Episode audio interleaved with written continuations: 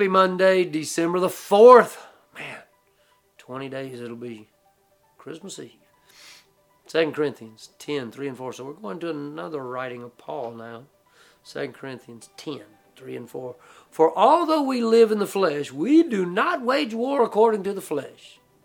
Since the weapons of our warfare are not of the flesh, but are powerful through God for the demolition of strongholds.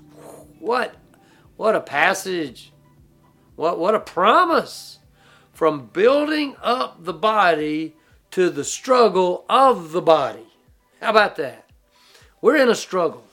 If, if you don't realize it, then uh, you're, you're sitting back in a tent somewhere on the front lines. God has an adversary. Satan is God's adversary, therefore he's our adversary. He is an accuser. You see? And so when we consider the struggle we're in, the Bible refers to this as, refers to this as spiritual warfare. Paul writes of flesh as the struggle in other places, that, that, that we war against our own flesh, but that our war is not of the flesh. See, everybody has a struggle with the flesh. You know, I'm afraid that in my experience, I have to say this anecdotally, those who do not struggle with the flesh have generally given in to the flesh. Because as believers, we know there's a higher calling. We know there's a higher place for us to walk. So, so what are our greatest challenges? What do we struggle with? What do you struggle with? What do I struggle with? These are the things that God has called us to, to war against, if I can call it that. Those those things that would cause us uh, separation from the intimacy of God. Here's how to find out what they are. Are we being Christ-like? See, if it doesn't like, if it doesn't look like Jesus, gotta go.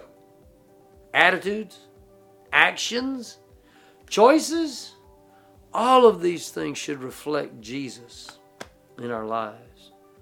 See, our work of building up the body and the kingdom of God is a part of this ongoing struggle, spiritual warfare. Second Corinthians ten, three and four, for although we live in the flesh, we do not wage war according to the flesh, since the weapons of our warfare are not of the flesh, but are powerful through God for the demolition of strongholds. We're going to finish these verses out. This will be a fun week.